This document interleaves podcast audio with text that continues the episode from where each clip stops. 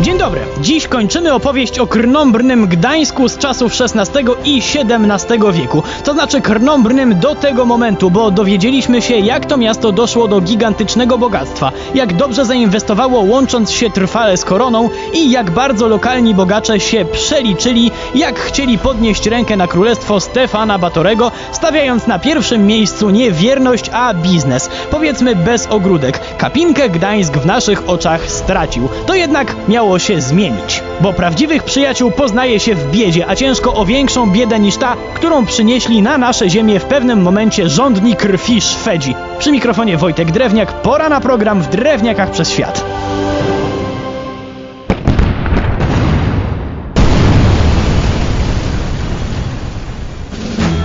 Tym jak gdańszczanie odmówili pomocy w wojnie o inflanty, bo nie chcieli psuć sobie biznesu ze Szwecją, wiele osób przestało mieć nadzieję, że jak przyjdą kłopoty, to ten portowy moloch pomoże. pomoże. Śmiesznie wyszło. Każdym razie mało kto wierzył, że gdańszczanie będą tak mili, że udzielą reszcie kraju pomocy. Przyszedł jednak wiek XVII, a z nim nie, jeszcze nie szwedzki potop. Spokojnie, zacznijmy od wydarzeń z roku 1626, kiedy to szwedzka armia wysiadła na naszym brzegu Bałtyku i zażądała od Gdańska nie, wcale nie poddania się, a jedynie neutralności. Król Gustaw II Adolf chciał, żeby to bogate portowe miasto nie mieszało się w jego potyczkę z Polską. Rada Miejska ani jednak myślała podporządkować się tej prośbie. Oczywiście było to też trochę podszyte interesami. Zwyczajnie w mieście wiedziano, że jak Szwedzi zdominują okolice, to Gdańsk straci swoją pozycję. Co w takim razie postanowiono zrobić? Zaczekać. Rada Miejska wodziła Szwedów za nos tak długo jak mogła z tą swoją neutralnością, a w międzyczasie w pośpiechu przygotowywano miasto na obronę przed wściekłymi napastnikami. Całkiem zasadnie wściekłymi, bo jak już gdańszczanie uznali, że gotowe, to opowiedzieli się po stronie Rzeczypospolitej. O matko, jak się ekipa Gustawa Adolfa wściekła. Zaczęło się oblężenie, a taka blokada dla handlowego miasta jest przecież jak wyrok. Sytuacji nijak nie poprawiał również fakt, że ta ostra wojna trwała 3 lata i zakończyła się dość mocnym biznesowym ciosem zadanym miastu w Starym Targu. Tam bowiem podpisano rozejm, na mocy którego Gdańsk został obciążony 5,5% podatkiem celnym. Brzmi jak duże pieniądze, ale tylko 1% leciał do miejskiej kasy. Reszta szła do króla polskiego i władcy szwedzkiego. W jakim podziale? 1 do 3,5. Był to zatem dość mocny cios, jednak nie na tyle silny, żeby taki handlowy kolos upadł. Zresztą umówmy się, nikomu nie zależało na tym, żeby taki port został zamknięty. Gdańsk stopniowo, acz konsekwentnie zaczął wychodzić na prostą i tu musi paść to klasyczne dla naszej historii zdanie było całkiem dobrze i wtedy zaczął się potop. Czy Sandomierz, czy Kraków, czy Radom, czy Gdańsk. To zdanie zawsze paść musi, nie bez powodu, chociaż Gdańsk był w wyjątkowej sytuacji.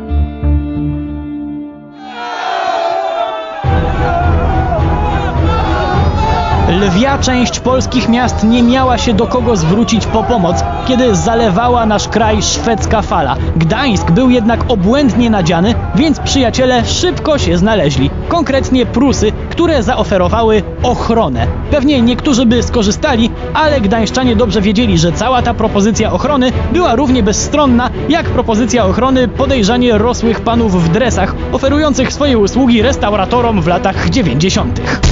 Nie wyszliby na tym zbyt dobrze. Odmówiono zatem grzecznie, po czym pomoc i tak przyszła, ale z Holandii. Jak to? Ano tak, że lokalni kupcy robili ogromne pieniądze na handlu z Gdańskiem i byłoby im mocno nie na rękę, gdyby ów port poszedł z dymem w wyniku napaści Szwedów, o których brutalności było w Europie dość głośno. Podobne stanowisko, jak się szybko okazało, mieli również Duńczycy, którzy wsparli Holendrów swoimi okrętami i wspólnymi siłami udało się złamać blokadę portu. Niestety sytuacja gdańska była absolutnie wyjątkowa w skali kraju, bo reszta królestwa ledwo zipała. Wydawało się, że upadek Polski jest tylko kwestią dni i to była jedna z kart przetargowych Karola Gustawa. Król Szwedów, którzy mimo wszystko cały czas, choć nie tak szczelnie oblegali miasto, kusił Gdańszczan. Po co ta cała walka, jak korona niedługo upadnie? Nasz portowy gigant był jednak nieugięty. Kolejne i kolejne propozycje zawarcia pokoju były odrzucane. Co więcej, Gdańsk bardzo skutecznie odcinał dostawy dla szwedzkiego wojska, a spore siły, jakie trzeba było utrzymać przy nieugiętym mieście sprawiały, że Karol Gustaw nie mógł sobie pozwolić na ostateczne dobicie Polski. Wiele mówi się o tym, że to Częstochowa odrzuciła wroga, jednak gdyby nie gdański upór, to historia mogłaby się potoczyć zdecydowanie inaczej. Nikt nie miał wątpliwości, w jak wielkim stopniu Gdańsk przyczynił się do ostatecznego przegonienia Szwedów.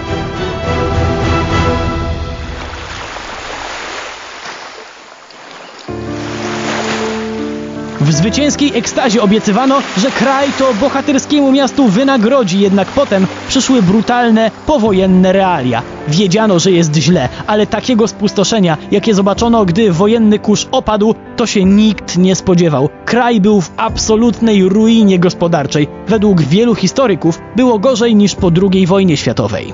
Nie było szans na jakieś hojne rekompensaty. W dodatku w międzyczasie bardzo konkurencyjne ceny na zboże zaczęli proponować Rosjanie. Czego jeszcze w tak podbramkowej sytuacji brakuje do kompletu portowemu miastu żyjącemu z handlu?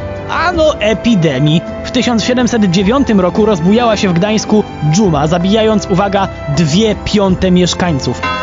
Taka seria ciosów powaliłaby każdego handlowego tytana. Gdańsk już nigdy nie odzyskał pozycji lidera handlowego na Bałtyku. Jednak z nawiązką odpłacił się koronie za niezbyt eleganckie zachowania z przeszłości. Bez Gdańska nawet nie to, że historia Polski nie byłaby taka sama, ona wręcz mogłaby się w pewnym momencie brutalnie urwać. Warto o tym pamiętać. Przy mikrofonie był Wojtek Drewniak. Do usłyszenia.